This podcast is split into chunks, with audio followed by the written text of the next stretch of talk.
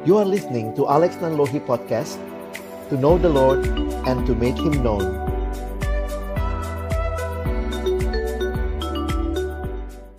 Ya Tuhan, berkatilah baik hambamu yang menyampaikan, setiap kami yang mendengar, tolonglah kami semua. Agar kami bukan hanya jadi pendengar-pendengar firman yang setia, tapi mampukan dengan kuasa dan pertolongan dari rohmu yang kudus. Kami dimampukan menjadi pelaku-pelaku firman-Mu di dalam kehidupan kami. Bersabdalah ya Tuhan, kami umat-Mu sedia mendengarnya. Di dalam satu nama yang kudus, nama yang berkuasa, nama Tuhan kami Yesus Kristus, kami menyerahkan pemberitaan firman-Mu. Amin. Jemaat yang dikasihi Tuhan, kita bersyukur untuk kesempatan ibadah yang Tuhan berikan kepada kita. Mari datang dengan hati yang terbuka di hadapan Tuhan, menyambut kebenaran firman-Nya. Tema yang diberikan kepada kita adalah tentang kenyamanan yang mematikan. Jika kita melihat di dalam situasi kehidupan kita, ada begitu banyak hal yang mungkin membawa kenyamanan bagi kita. Tetapi pertanyaannya, apakah hal-hal tersebut kita waspadai? Karena ada kenyamanan-kenyamanan yang bisa mencelakakan kita. Contohnya, tidur. Wah, Tentu tidur itu nyaman, Bapak Ibu Saudara yang dikasihi Tuhan. Dan mungkin jadi pertanyaan bagi kita, pernahkah kita tertidur di dalam ibadah? Wah, ini sering kali memang menjadi pergumulan bagi beberapa orang yang datang beribadah, apalagi kalau ikut ibadah umum pagi hari.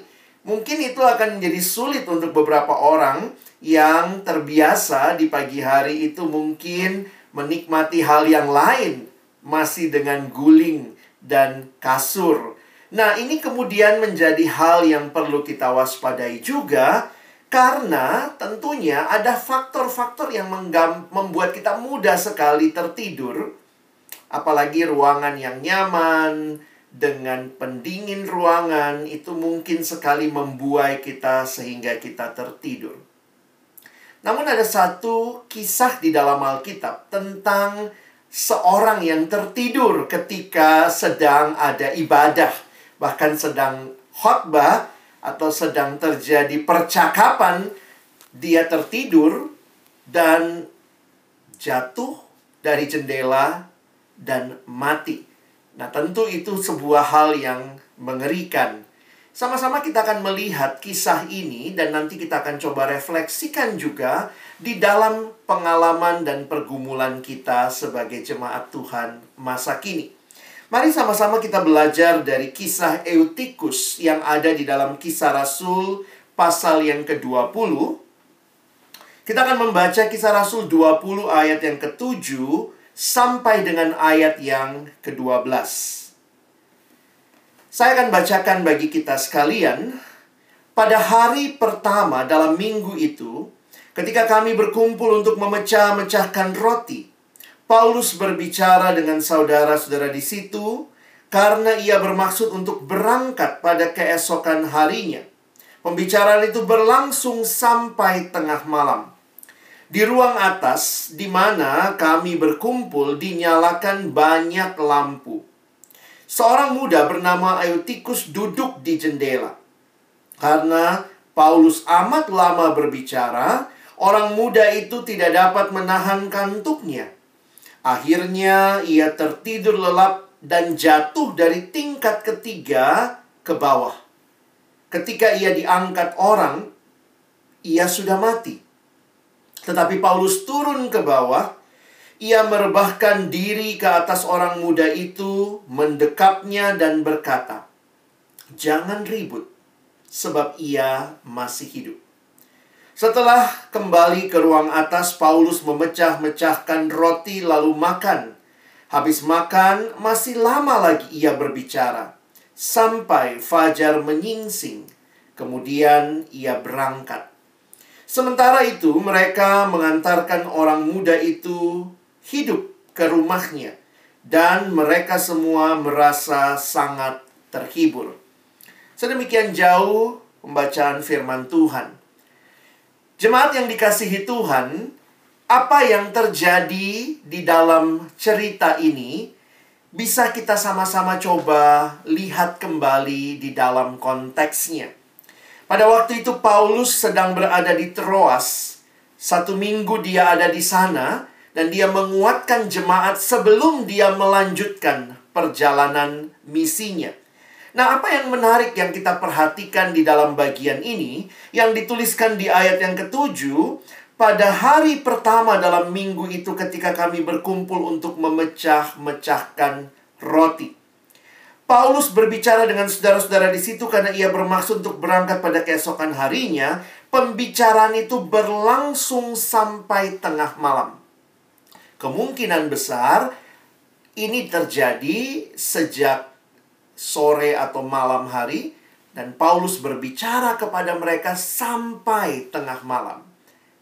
Dan di situasi inilah kita kemudian bertemu dengan apa yang diceritakan oleh penulis kisah Rasul yaitu Dr. Lukas tentang seorang muda bernama Eutikus di ayat yang ke-9. Seorang muda bernama Eutikus duduk di jendela.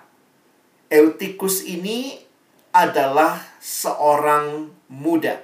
Istilah orang muda yang digunakan di sini itu biasa dikenakan kepada orang-orang atau yang anak-anak yang berusia antara 10 sampai 17 tahun. Jadi dia masih muda. Hal lain yang menarik tentang nama Eutikus sendiri di dalam bahasa Yunani namanya berarti beruntung laki. Dan memang cerita ini kalau kita melihat dia dia beruntung ya karena Tuhan menghidupkan dia kembali setelah terjatuh dari lantai tiga. Tetapi nama Eutikus juga menurut para penafsir adalah nama yang biasa untuk para budak pada waktu itu. Sehingga kemungkinan besar Eutikus adalah seorang budak.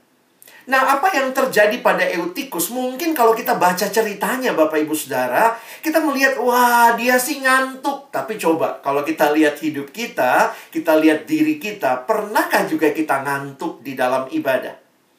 Apa yang mungkin membuat kita ngantuk? Saya pikir juga kita harus waspada dengan hal-hal yang membuat kita mudah mengantuk.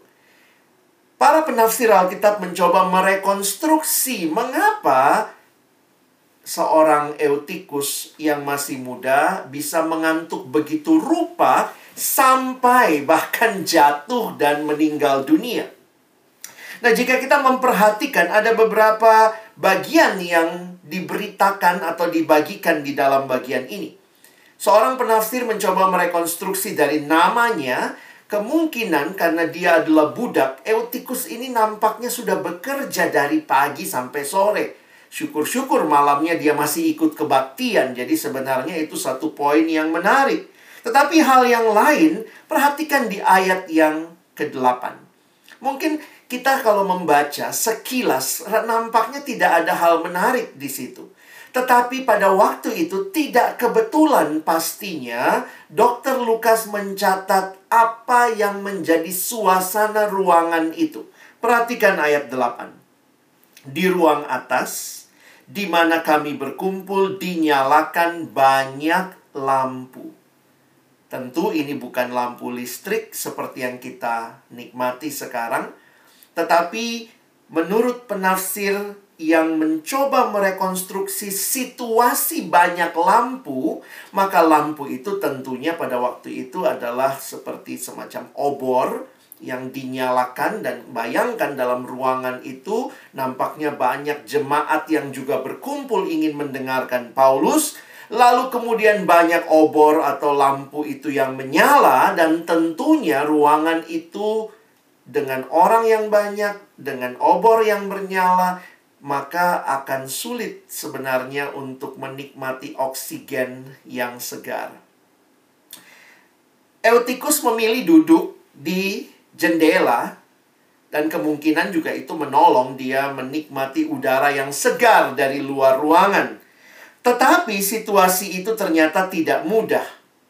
Jadi bayangkan Eutikusnya mungkin sudah bekerja cukup melelahkan dari pagi hingga sore. Suasana ruangannya juga secara biologis kalau oksigen kurang, orang cenderung cepat mengantuk. Ditambah lagi, dituliskan di dalam bagian ini, karena Paulus amat lama berbicara. Jadi memang ini semua faktor mendukung Bapak Ibu sekalian ya. Tentu kita sulit sekali mencari siapa yang salah. Ini masalah pembicaranya kelamaan. Ini masalah eutikusnya kecapean. Ini masalah siapa? Siapa yang salah? Sehingga bukan itu fokus kita. Tetapi kalau kita perhatikan, akhirnya Eutikus sebenarnya berjuang, perhatikan istilah yang digunakan. Orang muda itu tidak dapat menahan kantuknya. Berarti mungkin sebelumnya dia sudah berjuang menahan, sehingga akhirnya ia tertidur lelap dan jatuh. Dari tingkat ketiga ke bawah. Jadi ini sebuah situasi yang tentunya mengagetkan untuk orang-orang yang ada dalam ruangan ketika mungkin mendengar atau ada yang melihat Eutikus jatuh dari tingkat ketiga pada masa itu ya paling tidak seorang penafsir berkata itu pasti lebih dari 6 meter dan akhirnya mati. Apa yang terjadi kalau kita perhatikan ketika ia diangkat orang ia sudah mati. Dan Paulus menghentikan khotbahnya ayat 10, tetapi Paulus turun ke bawah.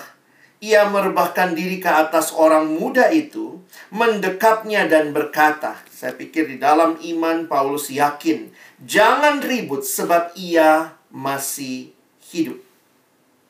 Ini sebuah mujizat kebangkitan yang terjadi melalui kehadiran Paulus. Perhatikan kemudian ayat 11. Nah, bagi saya ini cukup menarik. Setelah kembali di ruang atas, jadi Paulus ternyata naik lagi. Paulus memecah-mecahkan roti lalu makan. Habis makan ia masih lama lagi ia berbicara karena besoknya dia harus pergi ya. Sampai fajar menyingsing kemudian ia berangkat.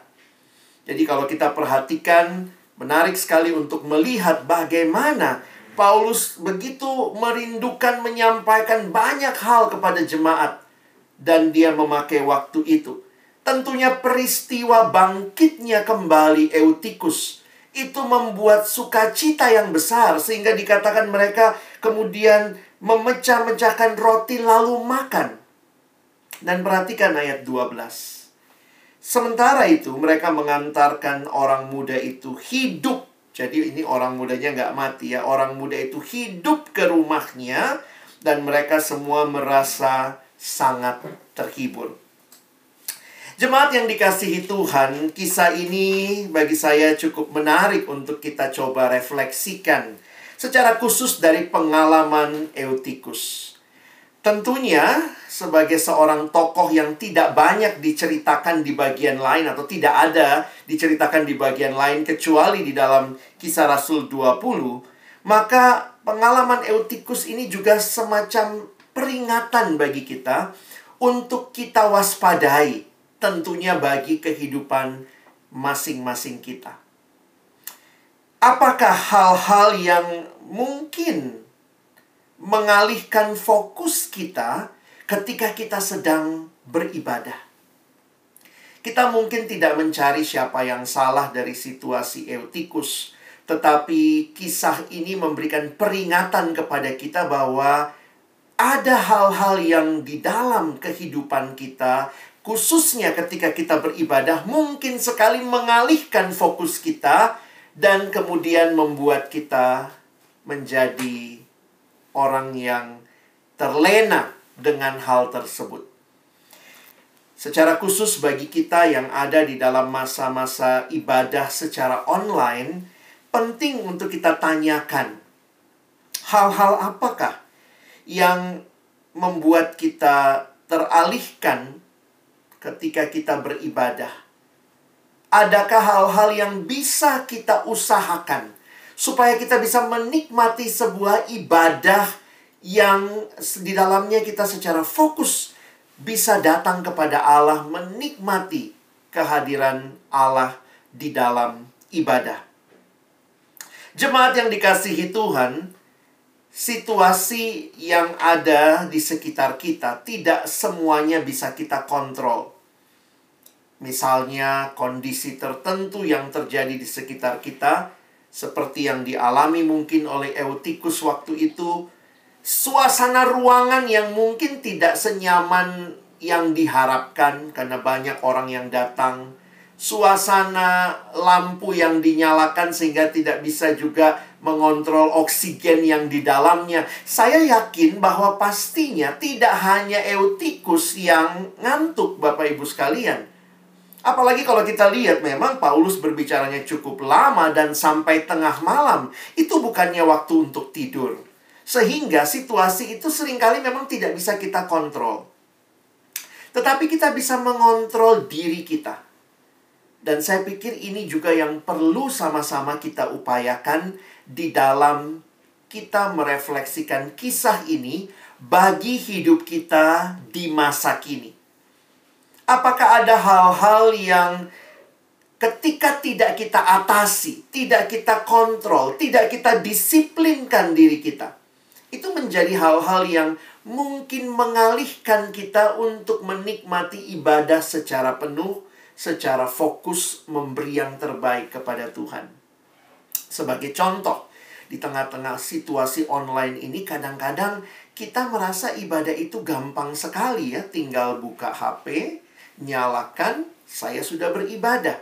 Tetapi ketika kita beribadah, apakah kita mungkin masih mengantuk? Bisa jadi. Kenapa? Karena tadi malam mungkin kita nonton ya, entah kita nonton uh, olahraga, nonton drama Korea, nonton hal-hal lain yang rasanya di masa-masa pandemi ini karena gerejanya juga masih online, rasanya waktu mau ke gereja nggak usah persiapan yang cukup lama. Biasanya kalau on-site kita mesti bangun lebih pagi, kita harus mandi, sehingga waktu kita datang ke gereja itu pun masih mungkin ngantuk Bapak Ibu sekalian. Nah, dalam situasi yang online seperti ini kita harus waspada. Mungkin ketika kita langsung menyalakan device kita tanpa mandi pun bisa ibadah. Tapi jangan-jangan itu situasi yang membuat kita lebih mudah mengantuk. Atau mungkin Bapak Ibu sekalian mengatakan, "Oh, kalau saya mah tidak seperti itu. Saya tetap ibadah. Saya tetap melihat apa yang ada di layar." Tetapi jangan-jangan juga ketika kita beribadah, fokus kita teralihkan dengan pesan yang masuk ke WhatsApp kita.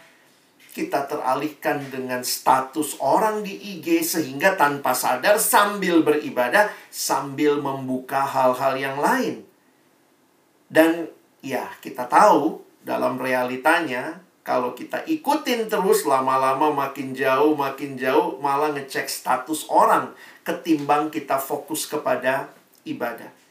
Saya tidak tahu apa yang jadi pergumulan Bapak Ibu Saudara sekalian. Tetapi marilah sama-sama kita merefleksikan diri dari apa yang dialami oleh Eutikus. Dia berjuang menahan kantuknya tapi akhirnya tertidur juga kita bukan eutikus, tetapi kita perlu bertanya hal-hal apa dalam diri kita yang mungkin membuat kita sulit untuk fokus, sulit untuk memberi yang terbaik di dalam ibadah. Seringkali ketika membaca kisah ini, beberapa orang berkata, itu sih orang muda. Namanya juga anak-anak sulit konsentrasi. Tetapi ini juga bagian yang perlu kita pikirkan sebagai orang dewasa, sebagai orang tua karena kita semua yang rindu datang beribadah kepada Allah. Mari kita atasi berbagai tantangan-tantangan yang kita alami. Apa yang jadi komitmen kita? Mari kita memberikan komitmen yang terbaik sehingga firman Tuhan hari ini bukan hanya menjadi pengetahuan tetapi mari secara pribadi, setiap kita mengevaluasi diri di hadapan Tuhan. Adakah hal-hal yang kita selama ini nikmati dan lakukan, tetapi ternyata kita tahu itu bisa mengalihkan kita dari fokus kepada Tuhan? Mungkin Bapak Ibu Saudara ada yang berkata, "Baik, saya akan coba tidur lebih awal sebelum beribadah pada hari Minggu." Itu hal yang baik. Bapak Ibu yang paling tahu berapa jam tidur yang Bapak Ibu butuhkan. Mungkin ada yang berkata, "Saya akan komitmen mematikan notifikasi di HP, di laptop pada waktu beribadah hari Minggu." Mungkin juga ada yang berkata, "Saya akan mandi sebelum ibadah karena itu menolong saya fokus dan segar." Saya tidak tahu apa yang Bapak Ibu perlu lakukan, tapi Bapak Ibu, Saudara, jemaat kekasih Tuhan yang tahu apa yang perlu kita lakukan. Sehingga firman Tuhan hari ini bukan hanya menjadi pengetahuan, bukan hanya kita melihat, wah itu si Eutikus sih ya, ketiduran waktu ibadah tetapi kita pun juga bisa merefleksikan bagaimana kesempatan ibadah, kesempatan hidup yang Tuhan berikan, boleh kita persembahkan yang terbaik bagi Tuhan. Saya rindu kita semua boleh menjadi bukan hanya pendengar, tetapi pelaku-pelaku firman, karena kita melakukannya di kehidupan keseharian kita. Eutikus tidak banyak dibahas di Alkitab, tetapi kisahnya nampaknya menjadi satu kisah yang penting untuk kita ingat, untuk kita refleksikan. Dan bukan mencari kesalahan Eutikusnya, tapi lihatlah bagaimana diri kita juga boleh merefleksikan bagaimana memberi yang terbaik kepada Tuhan di dalam ibadah-ibadah kita. Kiranya Tuhan menolong kita Amin. Mari kita berdoa. Bapa di dalam surga, terima kasih banyak buat kesempatan yang Tuhan berikan. Kami boleh mendengar firman-Mu. Kami boleh diteguhkan juga dari situasi yang kami refleksikan dari tokoh Eutikus. Tidak banyak dibahas, tetapi ketika kami mencoba melihat menggalinya, kami pun ditolong untuk merefleksikan kehidupan kami masing-masing di hadapan Tuhan. Kami sungguh berdoa, tolonglah kami Tuhan, baik kami yang muda, kami yang dewasa, yang tua sekalipun, semua kami jemaatmu, untuk benar-benar fokus kepada Tuhan, memberi yang terbaik kepada Tuhan di dalam ibadah-ibadah kami. Tolong langkah-langkah kecil tetapi penting yang kami ambil, kami komitmenkan untuk kami lakukan. Sehingga pada akhirnya, sekali lagi, kami bukan hanya jadi pendengar saja, tapi boleh jadi pelaku-pelaku firman-Mu. Terima kasih banyak Tuhan buat kesempatan yang Tuhan berikan bagi kami hari ini dan kami menyerahkan diri kami memasuki minggu yang baru berjalan bersama dengan Tuhan. Kami bersyukur dalam nama Yesus kami sudah berdoa. Amin.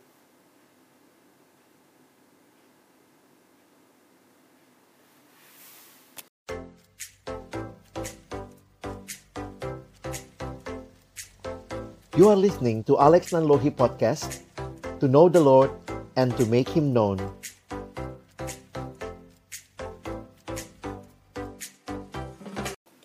Bapa di dalam surga, kami datang kepadamu di pagi hari ini. Kami rindu bersama-sama membuka firman-Mu ya Tuhan. Bukalah juga hati kami. Jadikanlah hati kami seperti tanah yang baik. Supaya ketika benih firman-Mu ditaburkan, boleh sungguh-sungguh berakar, bertumbuh, dan berbuah nyata di dalam hidup kami.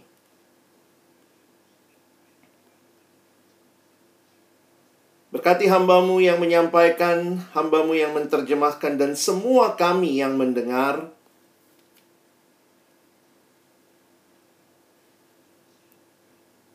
Tolonglah kami agar kami bukan hanya jadi pendengar-pendengar yang setia, tapi mampukan kami boleh jadi pelaku-pelaku firman-Mu.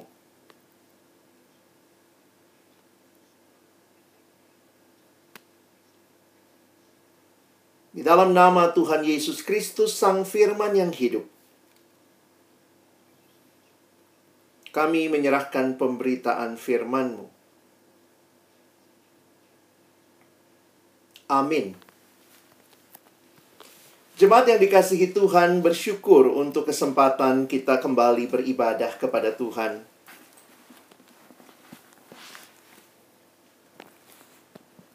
Kenyamanan yang mengerikan atau mematikan menjadi tema kita pada hari ini.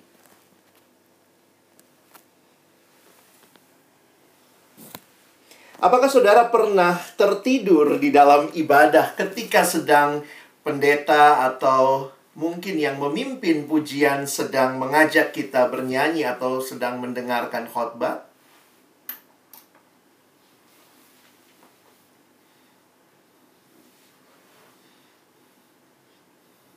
Biasanya kalau kita datang dengan pasangan kita, suami, istri, atau mungkin dengan anak-anak, mereka mungkin akan mencubit kita supaya ayo bangun.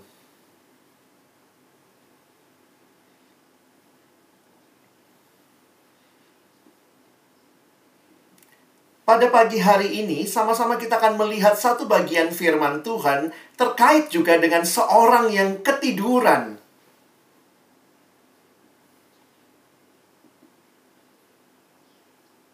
Walaupun kali ini karena dia tertidur dan terjatuh, dia sampai meninggal dunia.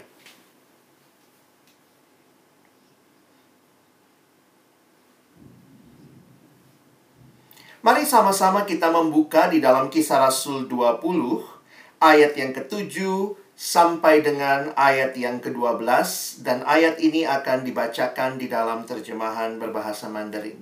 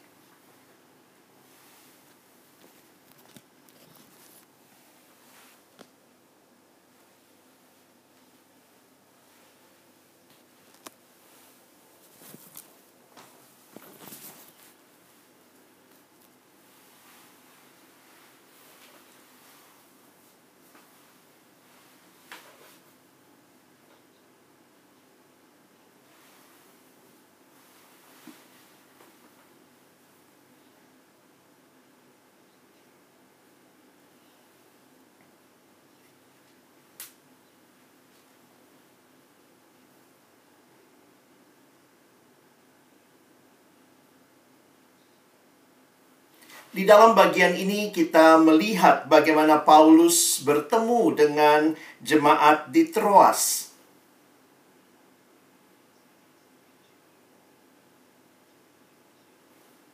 Satu minggu Paulus ada di Troas menjadi satu kesempatan untuk dia menguatkan jemaat.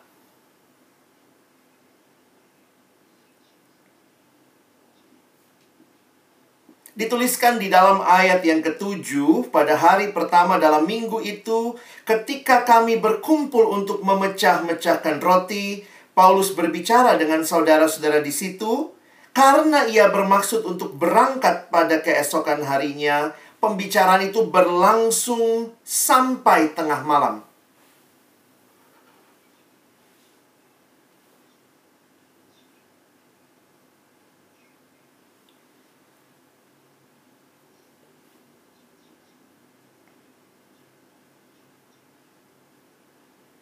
Dan kemudian kalau kita melihat apa yang terjadi, di sinilah kita bertemu dengan seorang yang dikenal dengan nama Eutikus yang mungkin tidak ada bagian lain di Alkitab yang membahas tentang dia.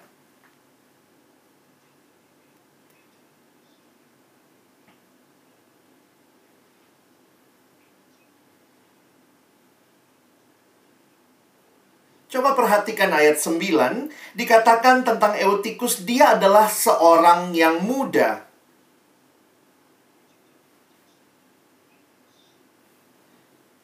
Di dalam beberapa tafsiran, Ada yang memperkirakan usianya antara 10 sampai 17 tahun. Itu istilah orang muda yang digunakan di dalam bahasa Yunani di sini.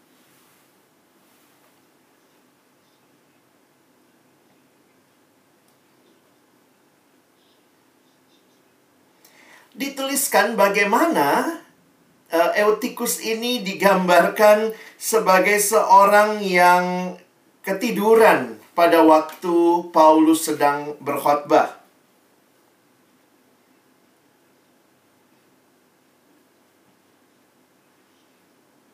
Ketepatan uh, Eutikus ini duduknya di jendela pada waktu itu.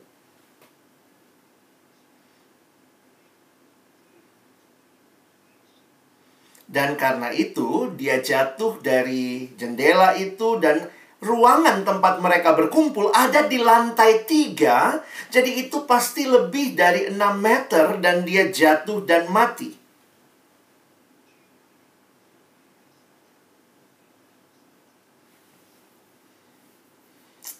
Mungkin kita akan berkata, kamu sih tidur makanya sampai mengalami situasi yang tidak menyenangkan dan akhirnya mati.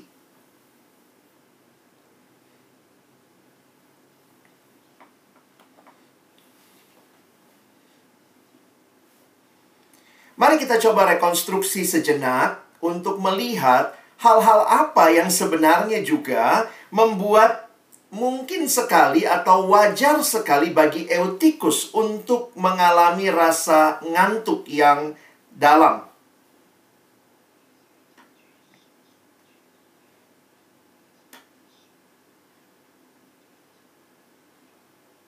Kalau kita memperhatikan, nampaknya Paulus mulai berkhotbah dari malam hari dan itu sampai tengah malam. Kira-kira itu waktu yang diberikan.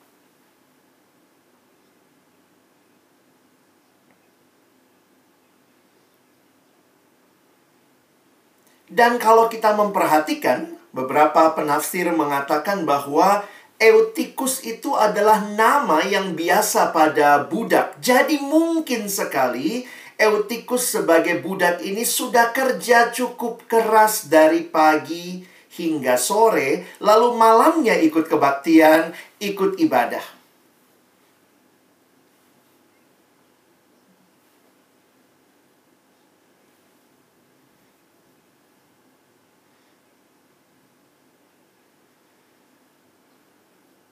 Di dalam ayat yang ke-9 dikatakan karena Paulus amat lama berbicara karena besoknya Paulus harus berangkat jadi banyak hal yang Paulus ingin sampaikan.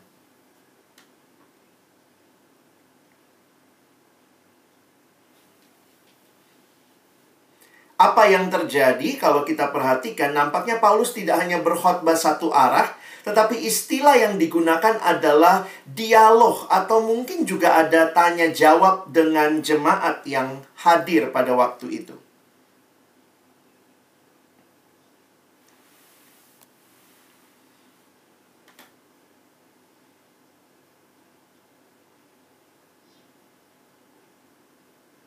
Dan nampaknya ruangan malam hari itu cukup padat sampai-sampai Eutikus ini memilih atau mungkin hanya kebagian di dekat jendela.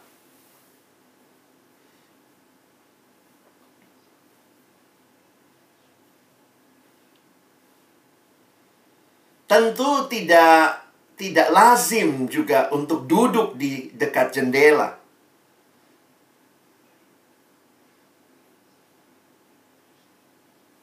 Jadi kalau kita perhatikan, memang ini sebuah sebuah situasi yang tidak mudah, yang yang tidak nyaman kalau kita lihat dari kondisi yang ada atau yang dipilih oleh Eutikus pada waktu itu.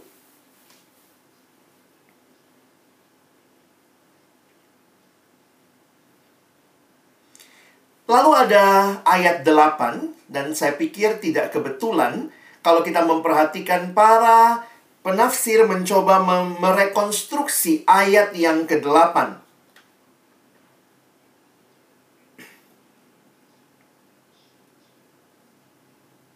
Di ruang atas di mana kami berkumpul dinyalakan banyak lampu. Ingat, ini bukan lampu listrik, tetapi kemungkinan dari obor-obor yang dinyalakan untuk di dalam ruangan.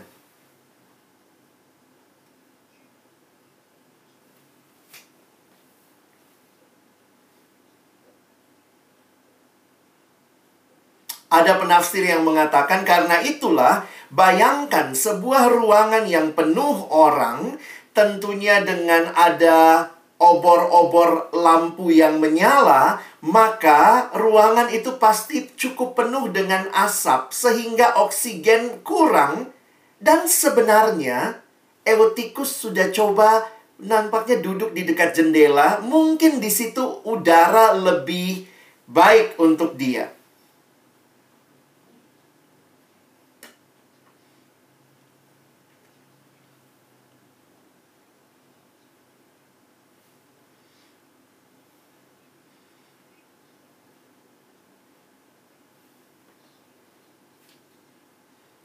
Dan secara biologis, kalau oksigen berkurang, itu biasanya orang cepat ngantuk.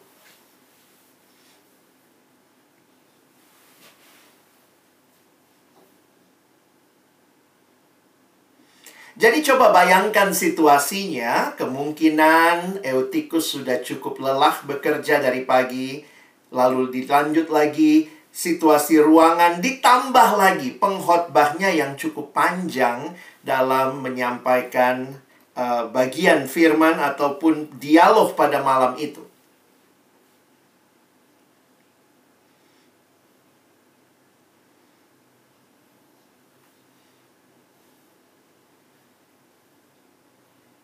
Sulit bagi kita untuk menentukan ini salahnya siapa? Salah pengkhotbahnya kah? Salah eutikusnya kah? Atau salah ruangannya?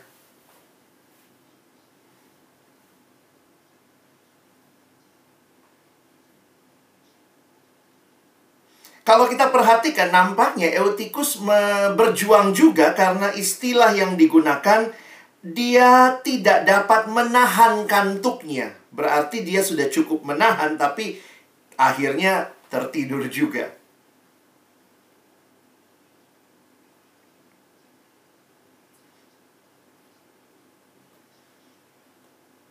Akhirnya ditulis di ayat yang selanjutnya, akhirnya ia tertidur lelap.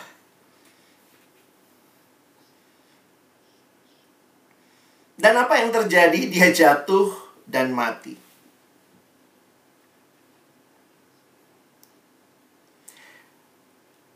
Jemaat yang dikasihi Tuhan, situasi ini sesuatu yang tidak mudah dan termasuk juga bagi orang-orang lain yang saya pikir juga ada di dalam ruangan itu, bukan hanya bagi Eutikus.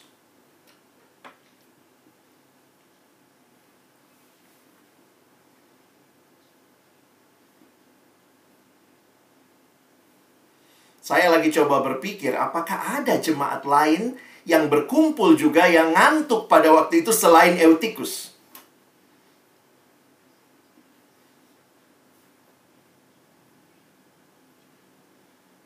Mungkin saja ada, tetapi mereka berusaha menahan kantuknya.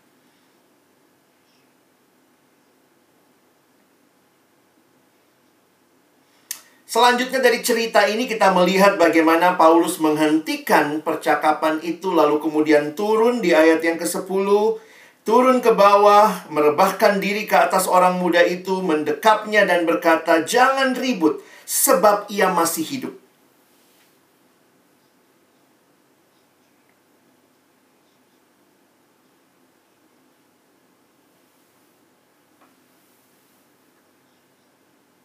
Dan apa yang terjadi kemudian?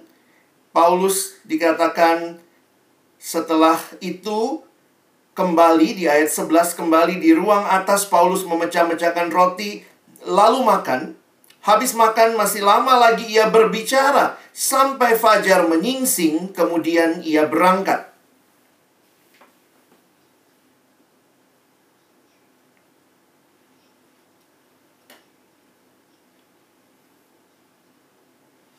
Jemaat yang dikasih Tuhan, bayangkan setelah Paulus membangkitkan uh, Eutikus, Lalu dia kembali lagi dan mulai mengajar lagi sampai dikatakan fajar menyingsing.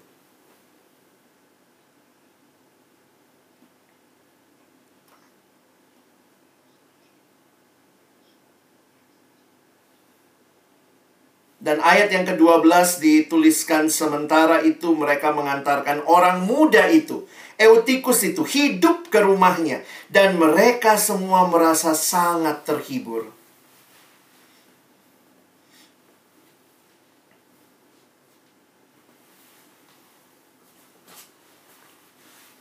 Kehadiran Paulus dan kuasa Allah yang bekerja membawa sukacita bagi jemaat yang berkumpul.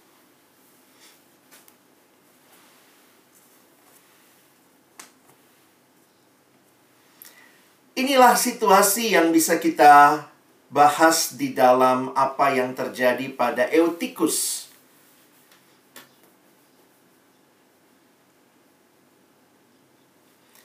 Mungkin yang perlu kita pikirkan dalam aplikasi bagi kita saat ini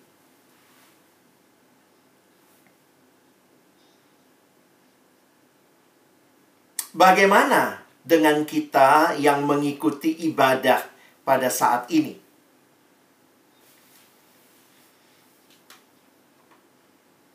Hal-hal apakah yang perlu kita waspadai supaya kita tidak tertidur di dalam ibadah?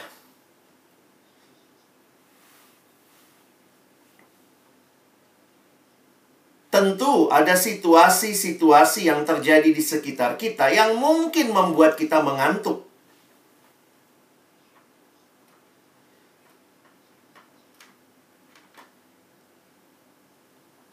Jika merefleksikan kisah Eutikus ini, tentu kita tidak mencari apa yang salah karena sangat sulit menentukan apa yang sebenarnya menjadi permasalahan utama.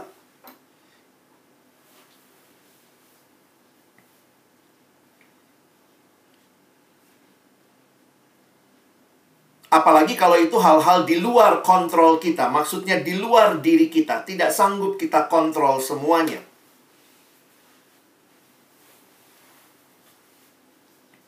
Tetapi ada hal-hal yang secara pribadi harusnya bisa kita kontrol untuk menikmati ibadah lebih baik.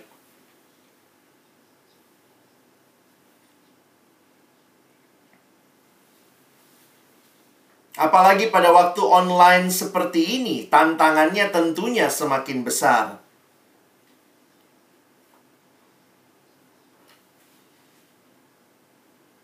Misalnya kalau kita harus ibadah jam 8 pagi, jam berapa kita tidur semalam?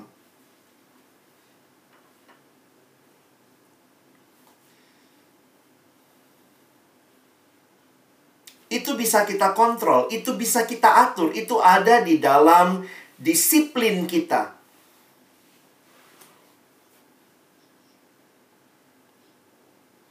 Sehingga ketika kita masuk di dalam ibadah, apakah kita benar-benar siap menikmati ibadah tersebut, berjumpa dengan Tuhan?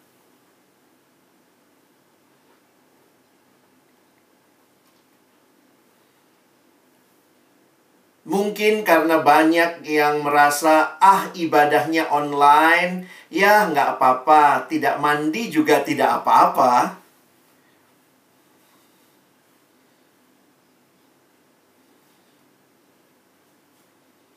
Jadi kemudian dengan situasi yang seperti itu bisa jadi waktu mengikuti ibadah online kita juga jadi tidak konsentrasi.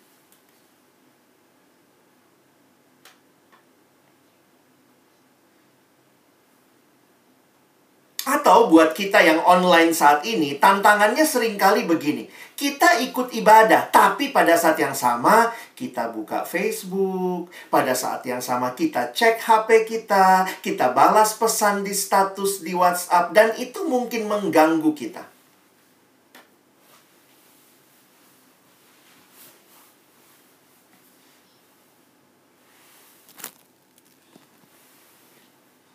ada banyak hal di sekitar kita yang perlu kita sama-sama waspadai supaya kita tetap bisa menikmati ibadah dengan fokus kepada Tuhan.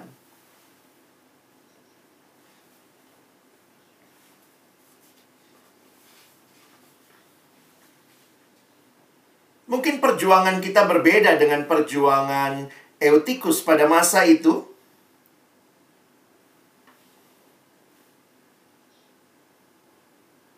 Tetapi tujuannya sama, untuk bertahan dan boleh fokus kepada Allah, memberi yang terbaik di dalam ibadah-ibadah kita kepada Allah.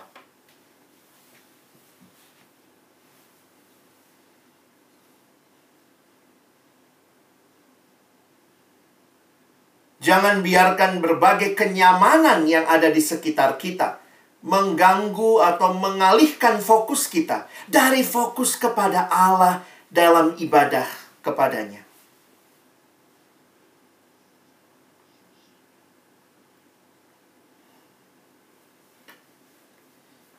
Eutikus seorang tokoh yang jarang diangkat karena juga ceritanya singkat sekali di Alkitab.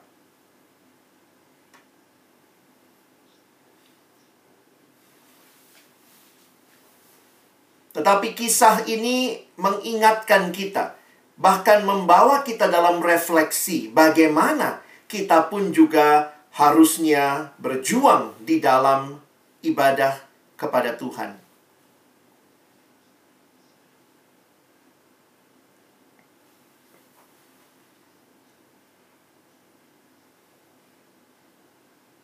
Saya rindu kita sama-sama boleh meresponi di hadapan Tuhan dari apa yang kita pelajari hari ini.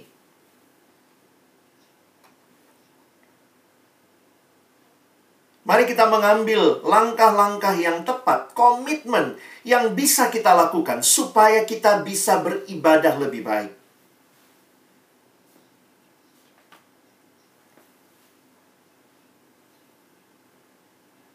Mungkin kita perlu tidur yang cukup sebelum ibadah.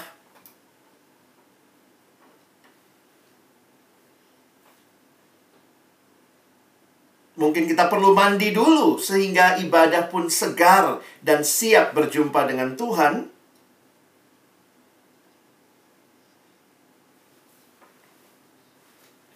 Mungkin kita perlu matikan notifikasi yang ada di HP kita supaya tidak mengganggu kita pada waktu kita datang beribadah.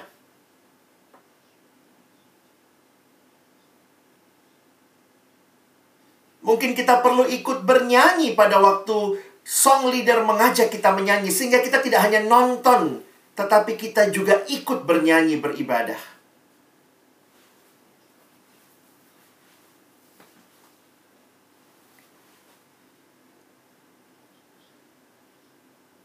Ini bukan untuk orang muda saja seperti Eutikus. Tapi untuk semua kita, baik yang tua, yang menjadi teladan seharusnya maupun yang muda, kita semua hari ini merefleksikan firman-Nya.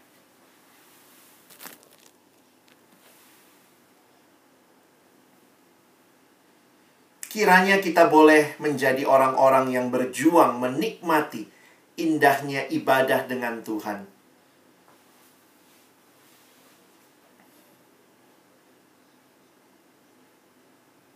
Kiranya kita bukan hanya jadi pendengar firman, tetapi boleh jadi pelaku-pelaku firman-Nya.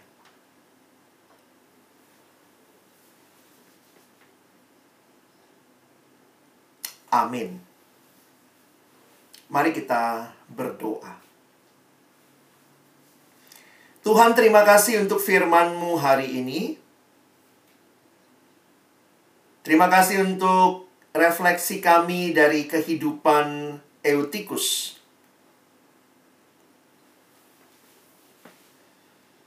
Dan kami mengaku di hadapanmu bukan hanya masalahnya orang muda, tetapi masalah kami semua yang sering kali sulit fokus waktu beribadah.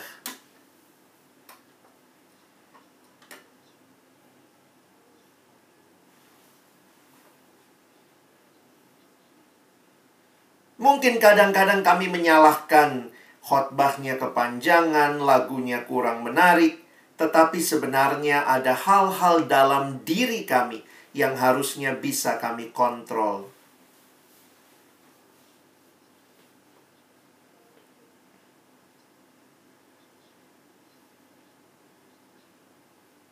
Karena itu Tuhan tolonglah kami agar sekali lagi kami bukan hanya jadi pendengar firman, tapi mampukan kami jadi pelaku-pelaku firman-Mu.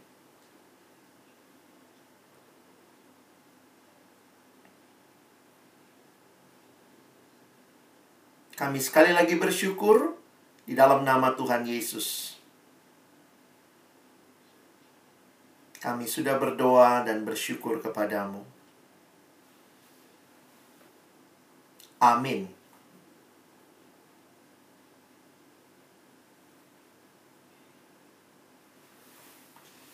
Pak, makasih.